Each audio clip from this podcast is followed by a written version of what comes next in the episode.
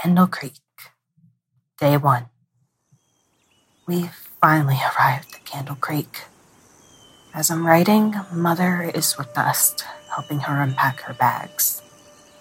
Ash is in the kitchen, and I in a little corner on the porch of our rented cabin. I'll have to check later to make sure Ash didn't start making another food stash in her room. Mother called this a vacation. She said the people were kind, the food was good, and the service was alright. Dust is ecstatic about being here. Ash is quiet about it, but I can tell she's happy too. And, in all honesty, I'm a bit excited. Mother said she would take us to all her favorite places here. She never really talks about her childhood much. And now, we're in the same town she grew up in. As Snow paused, putting the pen tip to her mouth and thought. A gust whipped by, gently tearing the autumn leaves off of the trees and sending a chill up her spine. Shaking off a shiver, Snow huffed out a breath, bringing her pen back down. I do wish we had decided to come in the summer, though. I should be heading inside. I'll write more later. Tucking the pen behind her ear, Snow snapped her journal shut. She reached beside her for the bag hanging on her rocking chair, pulling it open to drop the leather bound book inside. With that done, Snow heaved herself out of the chair. She took a moment to stretch her arms above her head groaning as she felt something pop. Rolling her shoulders, she turned, grabbing her bag off the chair's edge and securing it at her side, shivering as another gust blew by. Snow grabbed the front door's handle, bracing her other hand on the door itself. With a grunt, she turned the handle while simultaneously lifting the door as high as she could, causing it to swing back into the house with a creak loud enough to wake the dead. Shaking her head, Snow stepped inside, gently tossing the door closed behind her with another loud creak. At the very least, she was reassured that Dust couldn't drag Ash out for another impromptu midnight camping trip. The doors were too damn loud for them to sneak out. In the dark of night, barely anything could be seen outside the cabin's windows. However, the soft thumps of footsteps on a wooden floor could still be heard, Snow, tired from the long car trip, hadn't even made it to her room. She had dozed off on the patched up couch, waking around the early, early morning with bleary eyes and a growling stomach. Huh. She had slept through dinner, hadn't she? Rubbing her eyes, Snow rolled off the couch, walking on unsteady legs to her mother's room. Mother tended to stay up later than what was deemed healthy, and this wouldn't be the first or last time one of her daughters knocked on her door for a midnight snack. I'm starving, Snow grumbled under her breath.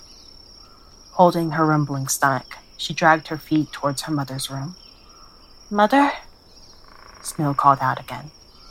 Silence was the only thing that greeted her. Slowly, Snow opened the bedroom door and peered inside, only to find it empty, the bed neatly made, and the clothes still folded within the open suitcase. It was as if no one had even been in the room, which was strange. Mother? Snow called out, franticness starting to color her voice. She circled back to the kitchen, quickly pulling back a curtain and peering out the windows but she didn't see anything different in the pitch black night. Snow's fingers began twitching as her breath quickened. She could almost feel the color draining from her face. Ash! Snow called out frantically, rushing to the room her younger sisters were sharing. Maybe she's just with Ash and Dust, she thought desperately to herself. Maybe I'm overthinking this, and Mother is safe with my sisters. Maybe this is all a bad dream. Maybe. Maybe. Candle Creek, day two. Mother is gone. We can't find her. Candle Creek, day four. Mother is still missing. Past couple days have been quiet. We went to the person who mother rented the cabin from, a man named Hop Alexson. He manages the tavern in town, the Flickering Firefly, as well as the inn on the tavern's second floor. Sheriff came in. He looked around the house. He looked through the woods. Nothing. He found nothing. Snow slowed to a stop, unable to continue. With trembling hands, she set her pencil down to wipe at her face. To her right, in the bed beside the desk she sat at, her little sisters slept fitfully, curled into each other with arms wrapped tight around the other. With a gasp that sounded suspiciously like a sob, Snow lowered her hand from her face. She picked up her pencil, bringing it back to the paper. Hop we can stay at the cabin for as long as we need to. I don't understand his motivations. I'm thankful, nevertheless. Sheriff said to be prepared for the worst, just in case. I really should have smacked him, given that he said that in front of ash and dust. Snow fidgeted with the pencil sending a glance over her sleeping sisters before returning to her writing. Ash barely sleeps anymore. If she's not with me, she's with Dust. And if she's not with Dust, then she's with me again. She refuses to let us out of her sight. I know she's afraid we might disappear too. Even still, this isn't healthy for her. I convinced her to take a melatonin earlier, Ash barely argued and didn't even spit it out afterwards. If I wasn't so worried, I'd be dumbstruck that she didn't put up a fight. Meanwhile, Dust. I'm worried that Dust might be in denial. She keeps trying to leave to go see the rest of town, and she hasn't really asked any questions about what happened. No attitude changes, no loss of appetite. I'm going to keep an eye on her in case anything changes and it hits her out of the blue. Snow spun the pencil, fingers twirling lazily to keep it in motion, a frown on her face. She sighed. I don't know what's going to happen now. I have to be careful, be cautious.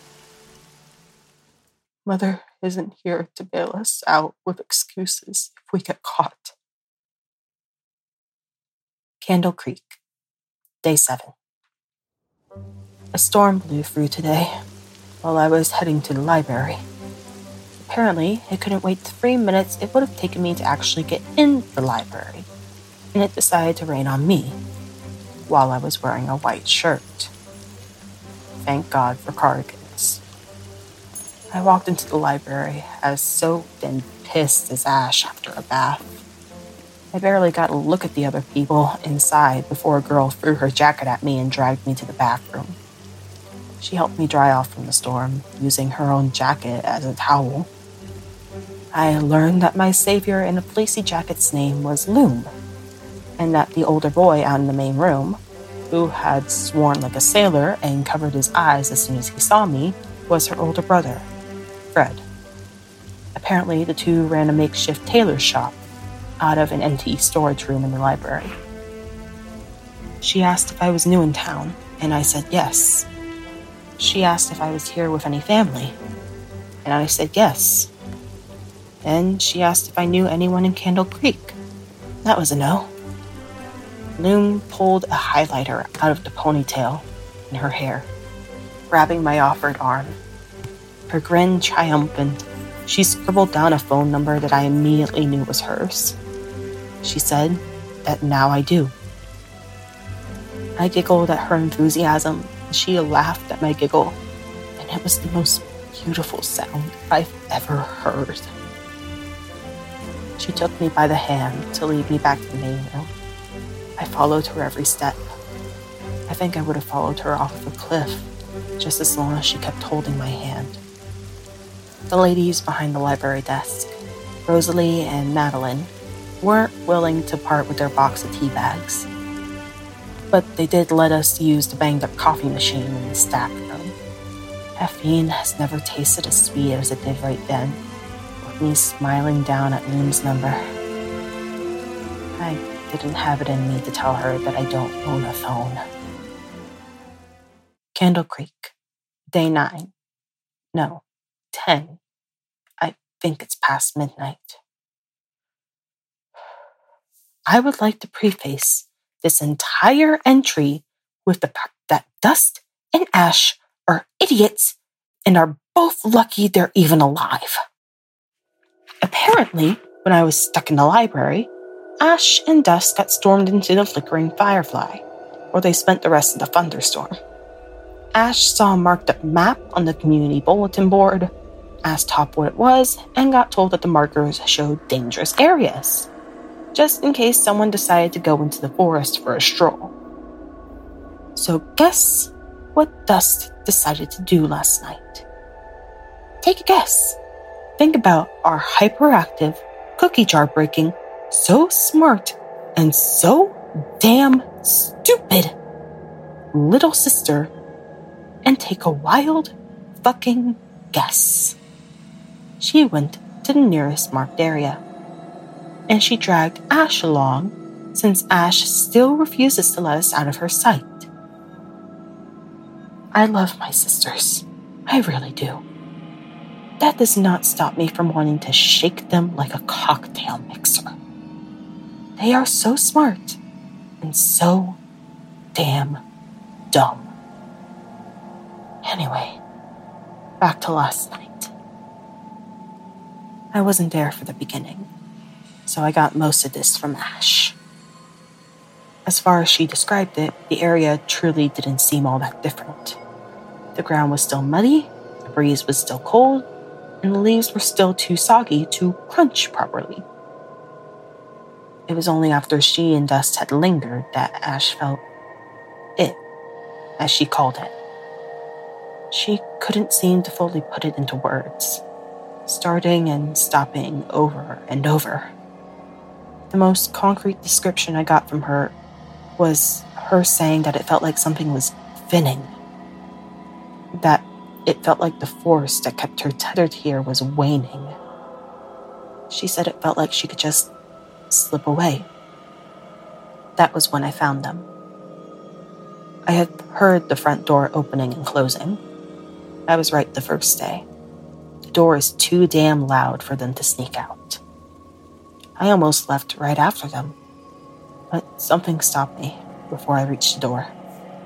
I don't know if it was paranoia or a desire to not worry Hop just in case.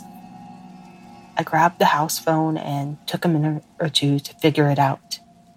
I left a message for Hop, grabbed my good rain boots, and ran out the door after Ash and Dust. As soon as I laid my eyes on them, I screamed. Not because of them, but because of the thing behind them. I couldn't see any eyes, just a too large mouth and claws. I forgot about all of my anger. All I felt was terror. It had close range. I had adrenaline. I don't remember crossing the clearing. I don't remember pulling Ash back and jumping in front of Dust.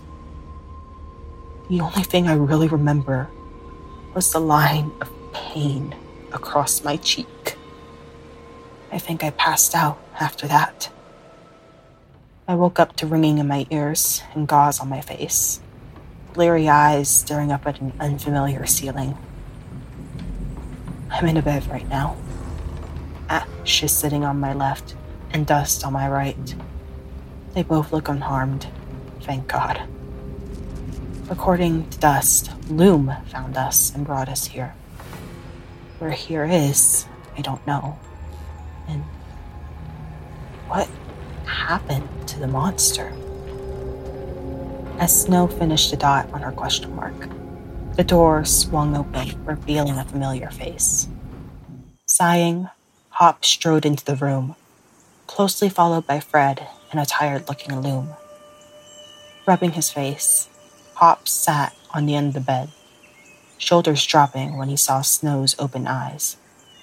Quietly, Fred and Loom found their way to a spot underneath the window, sitting on the carpeted floor.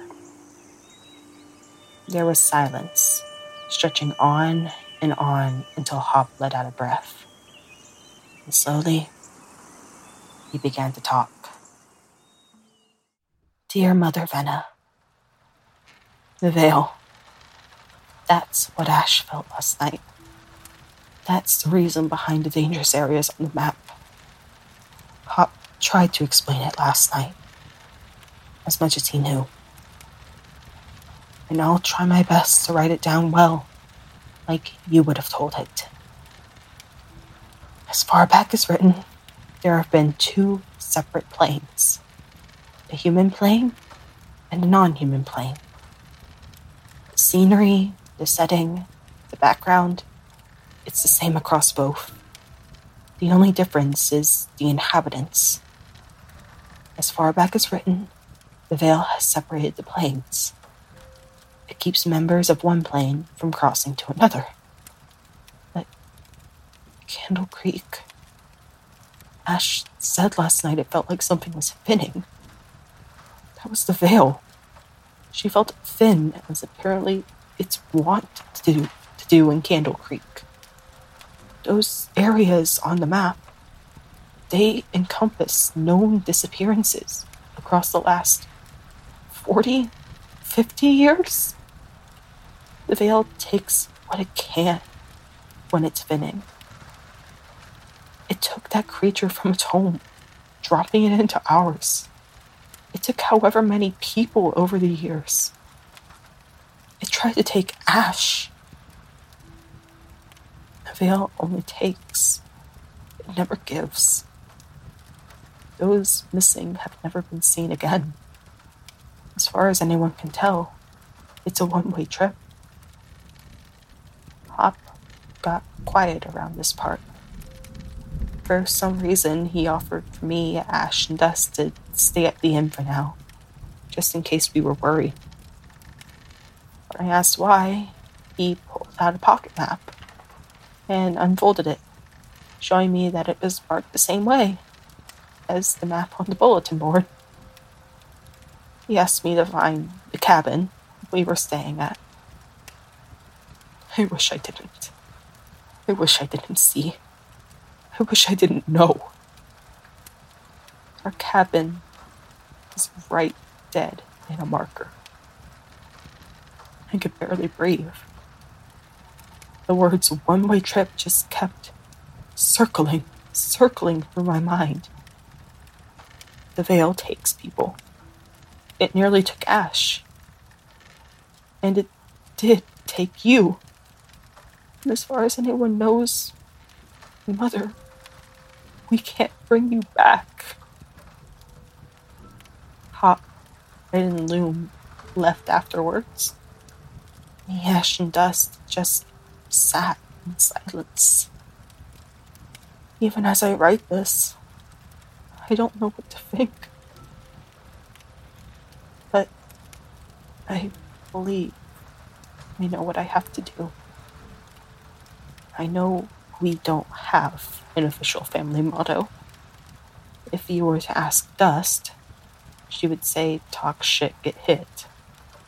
If you ask Ash, you'll get loose lips, sink ships. I'm afraid mine isn't as catchy. Find what is impossible and do it. Everyone says that bringing someone back from the veil is impossible. I don't care. I don't think Ash and Dust do either. We're going to find you, Mother. And we're going to bring you home. No matter what it takes. With love from your eldest, Snow.